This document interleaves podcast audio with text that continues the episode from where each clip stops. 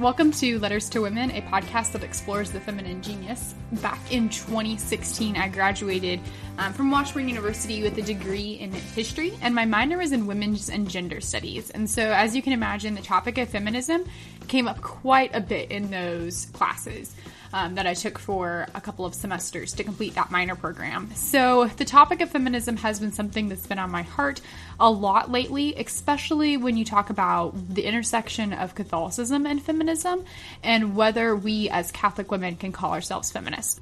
And today we're welcoming to the show Samantha Povlock, who is a Chicago working mom. I met Samantha through a Catholic Bloggers Network group that I'm in on Facebook, and she writes on the website Fem Catholic for Women for the Church, which is just a great website. It's gorgeous. She put it together really well. And it's a blog that really talks about the intersection between feminism and Catholicism and she also runs on that site a monthly q&a called dear edith where she um, answers questions about living Catholicism out as a woman and talks about questions like, you know, not relating to Mary, is being single a vocation, and things like that. So I'm really excited to have Samantha on the show to talk about Catholicism and feminism. So welcome, Samantha. Thanks, Chloe. I'm so excited to be here and to talk about that stuff too. Perfect. Great. So let's just go ahead and jump right in. Can you tell us a little bit about your story um, as a Catholic woman whether you define yourself as a feminist, how you came to that, and coming to your like journey of coming to accept yourself as feminine. Sure. So I was raised cradle Catholic. Mm-hmm. Um, you know, big Catholic family on both sides of my family, and my mom is like a wonderful Catholic stay-at-home mom. Mm-hmm. Um, and my inspiration in so many ways. And growing up, my personality from the get go was kind of like a modern feminist, mm-hmm. just from from the get go. Um, I was the girl in kindergarten who, you know, the boys would chase around the playground, and I would turn around and be like, uh, "I'm gonna chase you." so this was kind of in my blood from the beginning. Mm-hmm. I don't know where it came from, but that's just always been my personality. Yeah. Um, and as I got older in high school, just the idea of feminism really resonated with me. I mm-hmm. didn't necessarily call myself a feminist in high school, but I very much believed in everything it promoted like women can do everything men can do mm-hmm. and mm-hmm. i really loved the idea of being like part of the boys club mm-hmm. uh, so i actually wrote my college essay on this moment where i was at a big family reunion and all these boys were out in this field playing baseball mm-hmm. and all the girls were off to the side like hanging out and talking and watching. And I was like, heck no, I want to be out there like with the boys playing baseball. So I just like marched out there and asked them, okay, which team can I be on? Like, I'm going to be part of this game. Uh huh. Um, and so just this very like forceful approach of I'm going to do everything a boy can do. Mm. Just boom.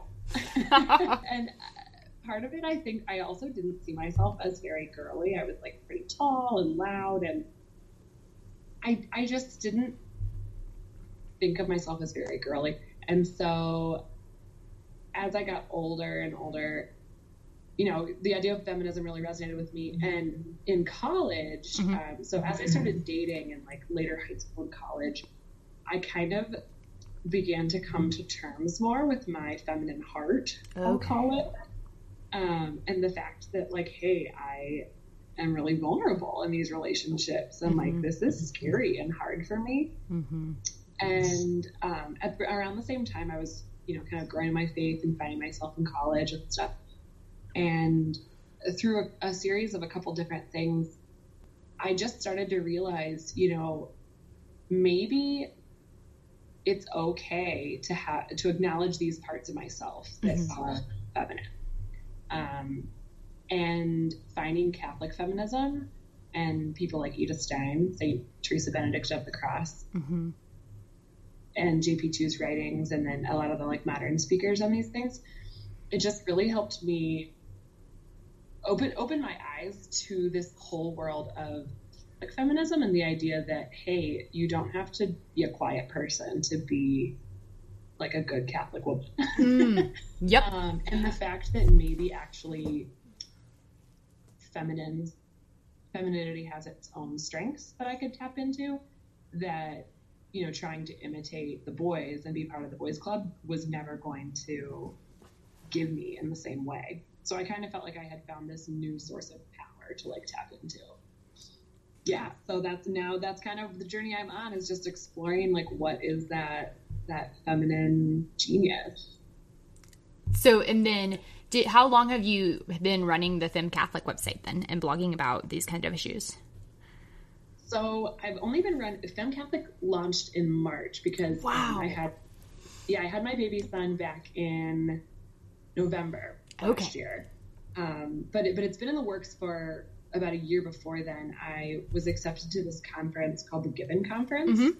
that was put on uh, for Catholic women leaders by the Council of Major Women Superiors, so like all, all the nuns um, in the in the United States, and they they had this amazing conference for 300 women uh, where they had us create an action plan and really reflect on, you know, what are the gifts that you have that you've been given and how can you share those with the world? And I thought, you know, I I really have a passion for exploring these issues, mm-hmm. and I think they're topics that, in some way or another, a lot of women have to grapple with. Mm-hmm and and there's a lot of questions still out there, and that's uh, that's why I built it out the Dear Edith component because you know I don't have all the answers, but I yeah. think together we can come together and and look at these things and and try to find some answers. For sure. That's great. That's beautiful to see how much good that that website has done in such a short amount of time. Like it's that's like 5 months. That's incredible. Yeah, it's it's been really exciting to see the response and um something that I'm not, I think this will be passed by the time the podcast launches, but I'm actually adding a couple of, of writers that I, I want to form a little group and be a little bit of a think tank. Nice. Um, to think about these things and, and get some more writings out there. And, and we do take submissions too, because there are so many different experiences that women have in, yeah. in the church and the world. That's so true. It's just like living that feminine genius out looks different in everyone's lives. So, yeah, all the different perspectives and getting everyone's vantage points is a really good goal to have for sure. Yeah, and it's really encouraging, at least to me. Like, like I said, you know, I admire the heck out of my mom, and she was a stay-at-home mom. But now myself as a working mom, mm-hmm. you know, I I look for role models yep. of other Catholic working moms, and um, it's really encouraging to find people that are in your same just situations in day to day life. Yeah. This is kind of tapping back onto your story about just like how you live out Catholicism. But can you talk a little bit more about how Catholicism specifically helps you understand your role as a woman? Sure. So I think that the big difference between modern or secular feminists mm-hmm. and Catholic feminists, I think, is that we think the Catholic feminists acknowledge that the body means something. Mm, mm-hmm. And in today's world, I feel like there's a big push to advance women, but it's still kind of under this perspective of trying to imitate men. Mm. Um, we're still, you know, the focus is still always on trying to give women opportunities that men already have rather than kind of recognizing and and we definitely should do that. And you know the popes say that everybody, everybody agrees. So just to clarify yeah. those are good things. Um, but i think the thing we're missing is that we're not tapping into all the strengths that women have. And i you know what? Maybe women aren't naturally either drawn to certain careers or uh, a way of doing business or a way of living their life mm-hmm. and I think we should explore why that's really good and and um, the, the, feminine genius that women have. Yeah. So I apologize. Your original question. No, you're fine. Uh, I kind of went on a tangent there. so like things about like Catholicism sometimes that may like this was you talked about this recently in a Dear Edith, like not being able to relate to Mary, um, and things like that too, or or other aspects of Catholicism that are definitely very particular to Catholicism, is there any way that like Marian devotions or anything particular to Catholicism has helped you understand like what it means to be a woman? I am convinced that, you know, God created man and woman, mm-hmm. right? Yes. And so who is going to know what it means to be a woman better than God who designed us? Mm-hmm. And so I think that's the real advantage that Catholics have and Catholic feminists have is that we have the insight that our faith gives us about the world and about what it means to be human and mm-hmm. what it means to be woman. Yes. And so um, sometimes I think it, that needs a little bit more exploring than has been done in the past. So, you know, I think everybody knows that Mary is our mom, right? Yes. Yeah. And I definitely don't disagree with that. But sometimes the way that Mary is portrayed is just very timid and kind of boring. and I don't think that she actually was. No, yeah. Um, but we need to do a better job of exploring that. And so, again, that's what I that's part of what I want to do with Fem Catholic is say, I think that the teachings of the church are true, mm-hmm. but the way that they've been communicated or maybe elaborated on in the church so far mm-hmm. are not sufficient yet. You know, like, yes, Mary is obedient, but what does it mean to be obedient? Like, yeah. I was listening uh, to a podcast recently about, they were talking about women priests, and, and somebody pointed out, you know, everybody in the Catholic Church is obedient to somebody. The priests are obedient to the bishop, you know, is obedient to the cardinal. yeah, it's a chain. Um, mm-hmm. Like obedience is is an idea that is pervasive throughout Catholicism, and it and it should be, you know. So everybody is called to be obedient, and sometimes people, I think, take these snippets, and and feminists will say, oh well, you know, women are oppressed because they're told to be obedient. Mm-hmm. Mm-hmm. And I think it's important to pull that apart and say, and, and look at what's really what's really being said. Um, I guess continuing on in terms of the body, I think our faith basically tells us that our bodies mean something. Yes. That God didn't just say, you know, hey, I think it'd be super cool to create a man human and a woman human. Like that would be neat. you know, sometimes I think we take that for granted. Like yeah. God just do that for funsies. No. Um, and so again, what does that mean? But what our faith and theology of the body says is that we have to look at what the body reveals. So, woman has this whole space inside of her body where she can house another person. Yeah. Like literally, physically. Mm-hmm. um, and and that that says something about our souls and our hearts as well. And I really loved that idea that, um, you know, as a woman, I have a special charism to invite people into my life and nurture them in a particular way and to recognize what they need to mm-hmm. grow. Mm-hmm. And that has nothing to do with whether or not, you know, I can play baseball like the boys. Yeah. Um, which was a really important lesson for me to learn. And it, and it's something that, again, I, I have still struggled with and, and grown to learn. So in college, I was an RA and there were eight of us on the staff. And a lot of the other RAs were just these like wonderful, you know, very maternal women. Mm-hmm. And I kind of felt out of place. I was like, you know, I, again, I just all these questions that I've always had for myself. Like yeah. I'm not as as maternal or girly. I thought. Um, but the thing that was so beautiful to see as the year went on was that the women that were placed in my sections mm-hmm. that I was in charge of, I think a lot of them really I was able to connect with because of my personality because they were a little bit more like me. Okay. Um, and so I, I realized, you know, this is not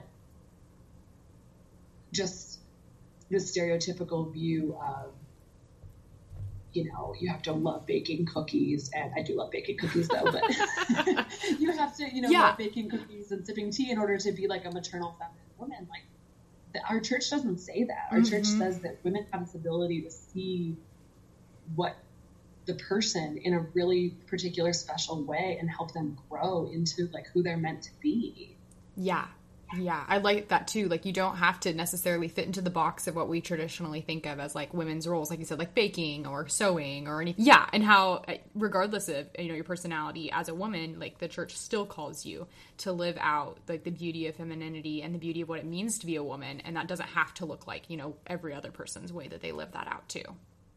Yeah, definitely. And, and I think um, that's part of your your feminine vocation is, you know, learning where you are needed and yeah and i think i you know i never recognized these abilities that i had until kind of exploring catholic feminism which has Mm. just only increased my interest in it 'cause I was Yeah. like, oh wow you know this, Yeah. is, this is showing me things about myself that i had never tapped into before Yep. Yep.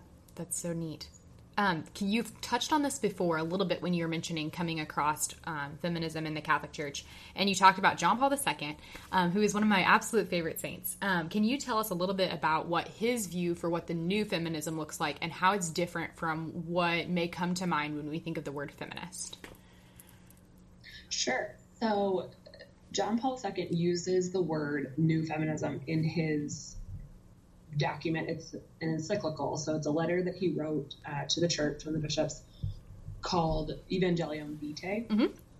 um, on the dignity of life. And so he's talking about a lot of different things, but in it, he acknowledges that women have, have faced a lot of discrimination and oppression. And I think that's important because, you know, he, he's the Pope, he's a pretty important guy Yes. and he, he probably had a lot of things to say, but he took the time to really acknowledge that, you know, women have faced a lot of struggle. And I think that's important for women to know that the Pope acknowledged that. Yes. Um, and then he says, you know, we have a call for this new, a new feminism. Mhm. Um, and the reason I think he calls it new feminism is that he, he says this shouldn't be in imitation of men. And Mm. so, kind of just the foundation of Catholic feminism, where yes, we are working to advance women and, and make the world equal for men and women and, and right these wrongs and the discrimination and oppression that women have faced. Mm-hmm. But it cannot be just in pure imitation of men. We have mm-hmm. to truly blaze a trail for women. Yes. Yeah. And recognizing that like it's okay for men and women to be equal but different and like recognizing the beauty of like the differences that are there and how yeah, men and women are called out to live out their vocations differently just solely based on the fact that it's there's a difference between masculinity and femininity. Yeah, and and I know that you know people, it can be kind of scary because immediately people start thinking about, oh well, does that mean all women have to you know stay home or something? Mhm. Um, they see it immediately as these boxes Mhm. rather than like a superpower that you can tap into. Mm-hmm. And um, that's why I think it's really important to pull these things apart and say, you know, really what is our church saying? They're not saying that women can't be, you know, construction workers or something like Yeah. that. Um, they're saying that women, and that's why I think that the Pope also uses that word feminine genius, is Mhm. that women have these special abilities uh, that they're called to use in the world for the good of themselves and others and getting us all to heaven. Um, we just have to learn how to how to tap into them. Yeah. This is kind of okay. So I minored in women's and gender studies in college. Um, Oh, cool. Which was a very, yeah, it was a very interesting minor. I, I kind of went into it with that knowledge of what the church calls for women and the beauty that's offered to women to live out a feminine vocation. Um, and kind of disillusioned, like, oh, that's what we're going to talk about. And it ended up being, I went to a secular college, so it was very much more a secular um, look into feminism. And so at the beginning of every class, like, not like every class, but at the semester, my professor who taught those classes would start the class by saying, you know, can you raise your hand if you consider yourself a feminist? And then at the end of the semester, she would ask the same question and then see like how many people's ideals had shifted based on what we had learned throughout the semester, which was really interesting.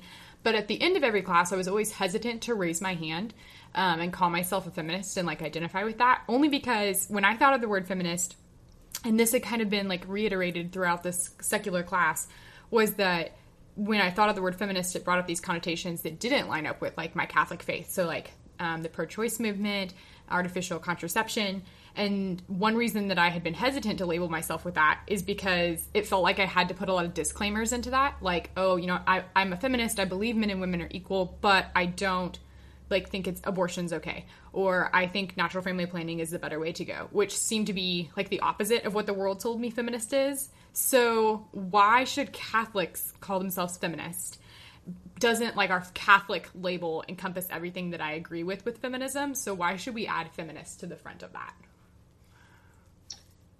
Sorry, it's a Yeah, loaded one. That's a great question. No, that's such a great question, and it's something that I think a lot of people still face. So, Mm-hmm.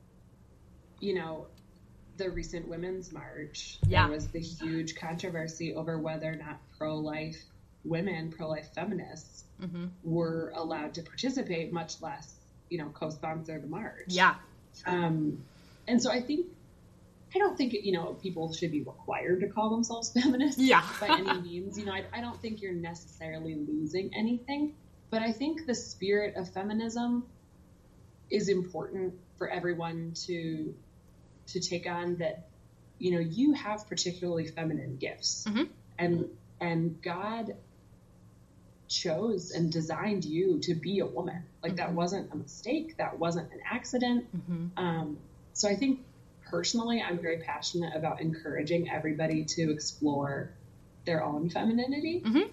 Um, even if it's just bringing it to God in prayer and saying, Yeah. you know, hey, how should I explore this in my life? But what I have found is that using the word feminist does open up a conversation that doesn't always happen. Mm-hmm. Um, and we actually just had a post up on Fem Catholic about this. So if people want more more details, they can look in there for the Yes. hard copy. But um, but I, when you use the word feminist, what you're communicating is that you are focused on women and you are trying to champion women. Mm. And so, you know, immediately in our world today with like media, and I feel like people jump to conclusions so quickly. Oh yeah, and these conversations are so hard to have um, because you say you know the catholic church and there are some people out there who immediately are going to say oh anti-woman. Yep, shut down. and so yeah and for you to say oh i'm actually a catholic feminist i think that that piques a certain level of interest like oh what does that even mean? Yeah, yeah, um, and and that's also what I want to do is give people more tools and for them to feel confident to say, yeah, I am a Catholic feminist, and here's why the church teachings are good for women and do Mhm. support women. And I think the more that we explore, like I said, the the gifts that women have, and we can speak to those, the more convincing we'll be. Because right now, people immediately think of, oh well, women can't be priests hmm or they can't use birth control. Um, so until we start talking about the positive side of being a woman and all the strengths and like superpowers that women have, yeah, I think that's going to make that conversation easier. yeah. So we're, we're still on that journey of, you know, articulating all that stuff. hmm Um, but I think we're heading in the right direction for sure. That there's there's more of that going on, and I, I just think it's a great conversation starter to to cause people to not jump to assumptions so quickly. Yeah, that makes sense. I think too, like you do like a lot of myth busting in those initial conversations when you're talking about the role of women in the church because you like you said, like the first thing that comes up is like, oh, women are so oppressed, like they they can't do what they want, they can't become priests, and and that just completely sidesteps all the beauty that the Catholic Church does offer to women, which we may not be so great at articulating, um, but that do exist, like the honor that we show to Mary as a woman, the incredible like just treasure trove full of, of Catholic women who are saints and who offer like in a huge variety ways to get to sainthood too, for sure. Yeah, and actually, even like I saw some article on uh, I don't know if it was Church Pop or one of those you know, Epic Pew, um, but it was about how nuns were the, originally like the most empowered women. You know, they Mhm. were allowed to go and buy land and do you know they were Yeah. allowed to do these things that culturally it took our culture longer to give women access to generally. And so the Mhm. church has always been about promoting women. I mean, the church is made up of fallen humans, so Yes. you know it, it's not perfect, but Mhm. there have been ways in which the church has really empowered women, and even actually um, virginity. So this is something a lot of people don't know, but in the past, you know, woman's value was always seen in terms of her ability to like have kids. Yeah. and so the concept of virginity, and especially um, in taking vows of virginity, was actually somewhat empowering for women, which is why you hear about some of these saints like running off to the convent, because it was this acknowledgement that you in yourself as just a woman on earth is valuable and you don't have to have physical children in order Mm-hmm. to like be valuable in the world. Mm-hmm. Yep. So that's something I think that's kind of a, a fun fact, Yeah. different perspective. Just a different way, yeah, to look at it. I'd never thought of it that way. That makes a lot of sense, though. That's really neat. Um, talking about Catholic feminism and secular feminism, can you you kind of touched on this when you were talking about like how feminism in the Catholic Church is able to appreciate a woman's body and how that's kind of skipped over by secular feminism. But can you talk a little bit about the differences between more of the differences between secular feminism and Catholic feminism? Sure. So I think that that root difference of, you know, accepting and embracing the female body versus trying to work around the female body, I think that has a lot of ramifications. And the, the main obvious one is natural family planning versus like birth control Yes. um, because feminists for a long time now have identified that you know women need control of their reproductive rights in order to be successful Mhm.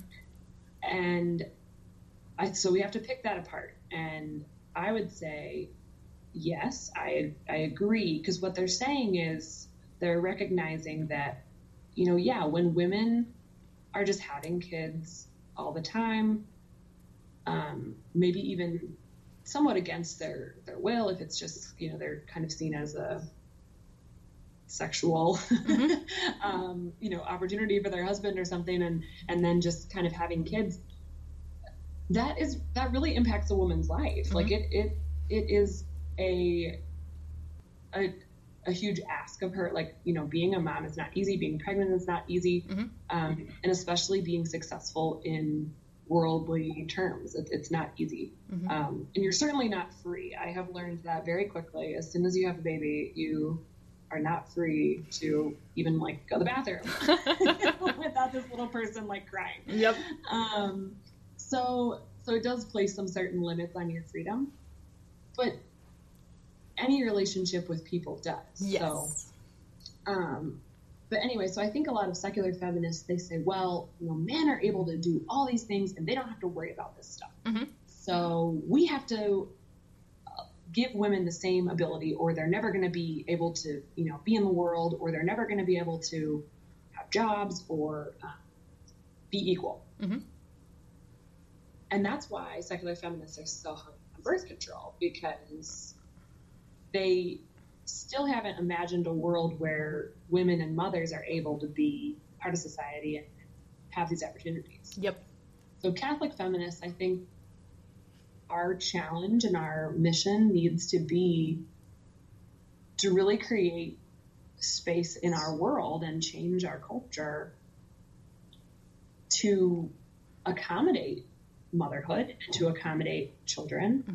Um, you know, living in Chicago, a big city, like there are certain restaurants that are more kid friendly than others, and not not that all restaurants have to be kid friendly or, or whatever, but um, I do think we need to work on being more accommodating to families and to kids. And um, I, another important thing I I want to bring up is that natural family planning is not code for have all the babies all the time. Yeah. Um, and so that's, that, I want to make that very clear because natural family planning is all about discernment and communication and collaboration with your spouse. Yes. And so it brings the man into those conversations about fertility and and God and you guys are discerning, you know, does it make sense for us to have another child? Yep.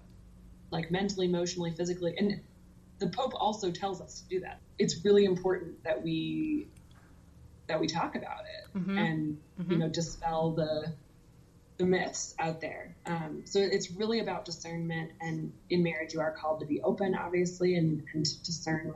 I think, I guess, to go back to your original question, the a big difference between Catholic feminists and secular feminists is, you know, when we embrace the body and say, "Hey, this is how the female body works," let's change the world and and companies and the culture Mm-hmm. to better accommodate women truly. Yep. that's going to make real progress for women. Um, and i think it's interesting even and i see this even in my own company that is is very progressive in terms of all these different policies. Um, but still for whatever reason there aren't a lot of people that are moms at a younger age and a lower level because um, we've made a lot of advancements in the workplace for women generally, like women that are able to quote unquote function like men. Mm-hmm. But I think there's still a lot of cultural change that needs to happen. Um, and I guess I should clarify, like my company's been great about this, but Mhm. I know other other companies are not Mhm. all the time, and um, there's a lot of women out there who still need those accommodations. That I, I think that kind of thing is just a basic human right Yeah. for, for women. And I think that, you know, secular feminists, for all they've done in championing birth control, they have kind of left these problems to be back on the woman because they'll say, well, you know, you can use birth control if you want. And there's all these companies that will even pay for you to freeze your eggs or Yep. whatever. But that's not actually empowering women to make choices. That's giving them one option, which is Yep. you can use your eggs to be successful. Yep. Yeah. Or put off So motherhood. really or yeah. You know, the need for Catholic feminism to acknowledge and help make real progress for women um, and to bring to light what the body teaches us about women's hearts and souls and again these like special charisms that women have Mhm. I just think will be really empowering for all all women um, if we believe that the catholic faith is the truth then this is going to be the truth about women too and, and how women can you know have the most impact on the world Yeah. as well Yeah, I completely agree. I love what you were saying about natural family planning. I had written a piece. Oh, you I think you had shared it too through that through your Fem Catholic Facebook page about reasons that if you are pro woman, you're you can't be pro birth control and or artificial birth control, and how natural family planning, you know, doesn't put all of the decision on the woman. Where with artificial birth control, whether you're taking the pill or another form, it's usually on a woman, like making sure she takes the pill at the same time every day, making sure her prescriptions are up to date, versus, you know, making a decision together with your spouse on family planning. And I love how NFP, at least in my marriage, has been a, a very conscious choice to do this this way. But like, we both chart. Both Joseph and I chart at the end of the of the night. We both have regular conversations about what our family will look like and and what my fertility looks like and how our fertility as a whole as a married couple is going to impact our family. So I think that's like something beautiful that is probably not I don't know, I've never I've never heard a homily on natural family planning or how it's beautiful for um a, Catholic couple to participate in that and appreciation of a woman's body even more so. But yeah, I wish that that was a more regularly discussed topic for sure. Yeah, and it's it's so important because I think women can easily start to feel like their body is a burden and to mm-hmm. resent their body. And I think so that's something to, to be on the lookout for because I think the devil really does try to attack women by making them feel ashamed mm-hmm. of, of being a woman and of their body. And Yes.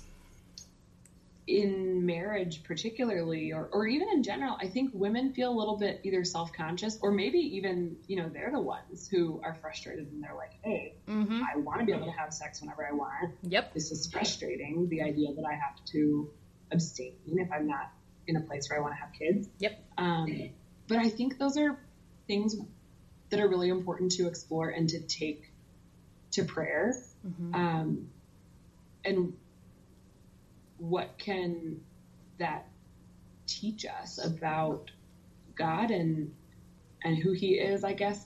Um, but I, but I just I really I even heard a friend recently was talking about you know she's postpartum and her husband like wanted to have more sex than she was really interested in having Mhm. um, because your postpartum hormones are kind of crazy, Crazy. and Yep.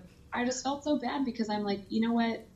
NFP really encourages this mindset that you're in this together and that yes, it's a woman's body, Mm-hmm. but your fertility is like a joint thing. Yes. Um, and I think we as women, it is our body, and especially because of how secular feminists talk about it, men, I think they're they think they're being respectful by saying, "Oh yeah, it's your body, it's your you know your Mm-hmm. thing," and so we have to kind of overcompensate for that and invite them into it and say, "No, I want you to know how my body works. Like I want to be having these discussions." Yes. Um, we, we have to lead the way in talking to our our men about this.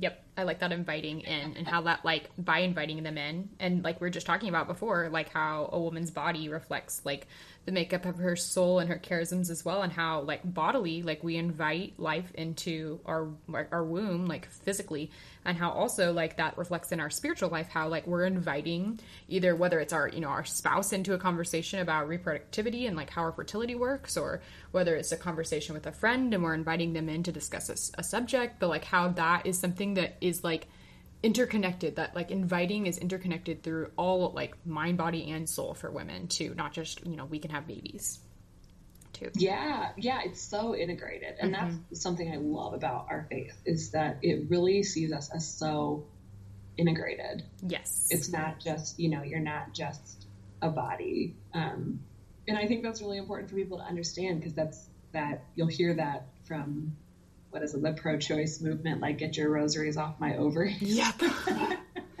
yep Um, gotta love that one Yeah, and I and these things are hard. Yeah. That's that's something else I think we have to acknowledge is that these things are hard and people are on a journey and God walks with us, Jesus walks with us on that journey. Um, but keep exploring. And that's why having the Dear Edith component of Fem Catholic was so important to me is that, you know, if you struggle with something or if you just are not there yet on a church teaching, mm-hmm. that's okay. Mm-hmm. But keep praying about it, keep exploring it, mm-hmm. keep talking to your Catholic friends about it. Don't just settle. I feel like um, that's such a trick and that's such a a way of just like cutting off potential is is the devil tricks us into saying, "Oh, well, I don't get that or I don't agree with that, so you know, I'm just going to close the book on it." Yep. And, and never maybe tap into all that the church can show us and teach us. Yeah, I completely agree with that. I remember being in those in those women's and gender classes and how, you know, probably fifty percent of the room was was not practicing Catholics and how when subjects about the Catholic Church came up where it was like, well, the Catholic Church, you know, is oppressive because they don't let women or don't think that women having access to artificial birth control is a good option and how for some students in that class that was like that close the book moment like you just mentioned like that was it. Like oh yep that's what the catholic church is and i don't you know don't know the reasoning behind it but if that's what it is then I'm, i don't want a part of it. Or it's an opportunity like i had found it was to be like all right like why does the catholic church say that? Like we don't say things without a reason. And so being able to dig into those like parts of the Catholic Church or parts of spirituality where it's like, okay, I don't understand it, but I know there's an answer. Like, I know I'm not the only person who has asked this question before. Yeah, yeah, and I I think it's good to be honest too about Yes. the fact that it's really hard, you mm-hmm. know, because people get discouraged when they see that and they're like, "Oh, well, that's difficult." Mm-hmm, mm-hmm. And the challenge I would put forth is, yeah, but it doesn't mean that it's not true. It doesn't mean that ultimately it's not better for women. Like in uh, Humanae Vitae, where Pope Paul VI clarified the teaching on birth control and said, "No, we're not gonna we're not gonna support it." Um, he predicted all these different things that you know widespread use of birth control would increase divorce, it would increase the objectification of women, all these different things that have happened. You know, Yeah, exactly. We're living them. yeah, and I think, but so the piece, so so he was right about that. Um, but there, then we have to go to, to Pope John Paul, who is acknowledging that you know things are hard for women, and that we still need to work on advancing women. You know, I think the problem is secular feminists again see that okay, when women have kids, or women, you know, not having this ability to seemingly control their their uh, fertility, they can't be quote unquote successful. And I think it's important as Catholic feminists that we acknowledge the problem but that the solution there might be a better solution for women. Yep. Because all the solutions we have right now, yes, they've allowed women to appear to be able to be successful, but it's really only insofar as they don't have kids. Yep. Um, or if they do get pregnant, then they kind of have to have an abortion or they're stuck. Yep. Or, you know, like Yep. we haven't actually made progress. And I think we need to talk about that. And the church has been calling for that. Yep. And so as Catholics, you know, you don't, again, you don't have to call yourself a feminist, but I think we all are called to be aware of and work on these issues. Mhm. hmm I completely agree with that. Just from like job experiences that I've had or even application processes that I've had where it's been very obvious that like, you know, if you're if you're looking to be a mom, like this probably isn't the job for you, like very subtly. And so it's like, okay, we we may be able to, you know, vote and have all these opportunities and the great things that that feminism has allowed us to have as women, but there's still so much that needs to be solved in terms of like, okay, we're living with the results of birth control, we're living with the results of abortion, and it's not what we wanted. And so, yeah, I think getting to the heart of those issues and keeping the conversation going is definitely something that needs to happen. And to, to be confident in the church teaching is good for women. And the Yes. more stories, the more people you can talk to about their experiences who are living these things, I think, you know, sharing stories is really powerful. Yep. If somebody says, well, you know, like I, I had somebody ask me one time, you know, they were on birth control and they were, they were learning how to chart because they were getting married. They're like, uh-huh. okay, I'm going to come off birth control, but what if I'm fertile on my honeymoon and Yep. we like don't want to have kids yet? And I was like, you know what? There are people who that happens. Yep. and you have a choice to make, you Mhm. know? yep. You can and that's that's the funny part too about NFP is that you're it's still your choice actually. Yep. You're not being forced to do anything, you know? hmm You you're being um your choices are being respected. Yep. Um, but the more you more you can share stories and and just let people know like, hey, yeah, you're not the only one. This is tough, but this is how we get through it, or this is how my friend got through it. That's really helpful too. yeah. Building that and community. hmm Yeah, and that's that's one of women's strengths too that I, I feel like I've seen in the you know in the church, but even in like the workplace and stuff, is that women have this predisposition to build community and to share knowledge, and even all these different like Facebook groups that women create Yeah. online. That's such a, a superpower again that we can tap into to support each other. Yeah, that's so true. I love it. I love how those are like you can see that worked out. It's not just like this vague, like abstract, like oh yeah, women can you know create community, and how like instead it's like we're seeing through stories like actually women living that out and making it more accessible for us too, because you can see that it does work. Like oh, that's how the feminine genius is lived out in an everyday, ordinary life too Yeah. for sure. Cool. So for the last question, I'll ask, talking about the feminine genius, this ties in really well. How do you live out the feminine genius in your ordinary everyday life as a Catholic feminist? I think the biggest thing is trying to make myself holy and the, the best um, and most fulfilled woman that I can be. That's part of my vocation. Mhm. Um, I heard a great explanation one time by Lisa Kvader. Mm-hmm. She has a talk on women that is great. It's we have it on on Fem Catholic, but you should definitely look it up there or elsewhere. And she talks about how women have this ability to recognize needs um, and be aware of persons and, and their needs. And I think one of the most powerful ways to be a Catholic feminist is to do that in your own life and be aware of people and recognize their needs and and try to address their needs. And my creating Fem Catholic was on some level trying to do that. Uh, but even in my day to day life, I it, it's challenging. It's it's a lot easier said than done, especially in a world that's telling you, you know, work harder and longer and Mm-hmm. just focus on the next promotion or just focus on you know money or um, or even like your own vanity i think Mhm. stuff like instagram can be really challenging because you're thinking about oh i, I want to post this or, or what am i going to post next Yep. or did she post instead of being present to the people around you um, and even if it's through social media but recognizing the people behind the screens and people in your life and what their needs are. I think that's a really, really powerful way to live out your feminine genius. Um, and so I try to do that. I'm very much working on it. Um, but I think everyone can do that. And again, that's going to look different, you know? Yep. Responding to needs on Wall Street, responding to needs at home. Yep. They're going to look different wherever you are, but women all have that ability to, to do that. I love it. Well, thank you for all the work that you do through Fem Catholic. I know I have learned a lot through the articles that you've posted on Facebook and through that website. Thanks for coming on the show and sharing your heart and sharing your journey to to uh, recognizing the beauty of the feminine genius and how you live that out. So, yeah, thanks so much for coming on the show.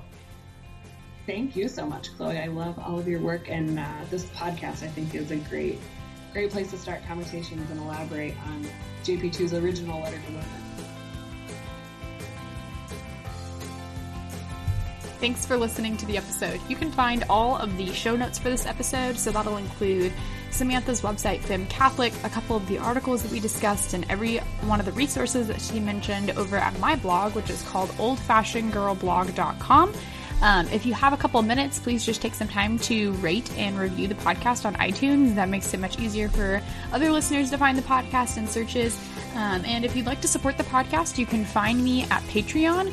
Um, so patreon.com slash backslash letters to women, um, where you can support the podcast. So that's all we have for today. So until the next time, be not afraid.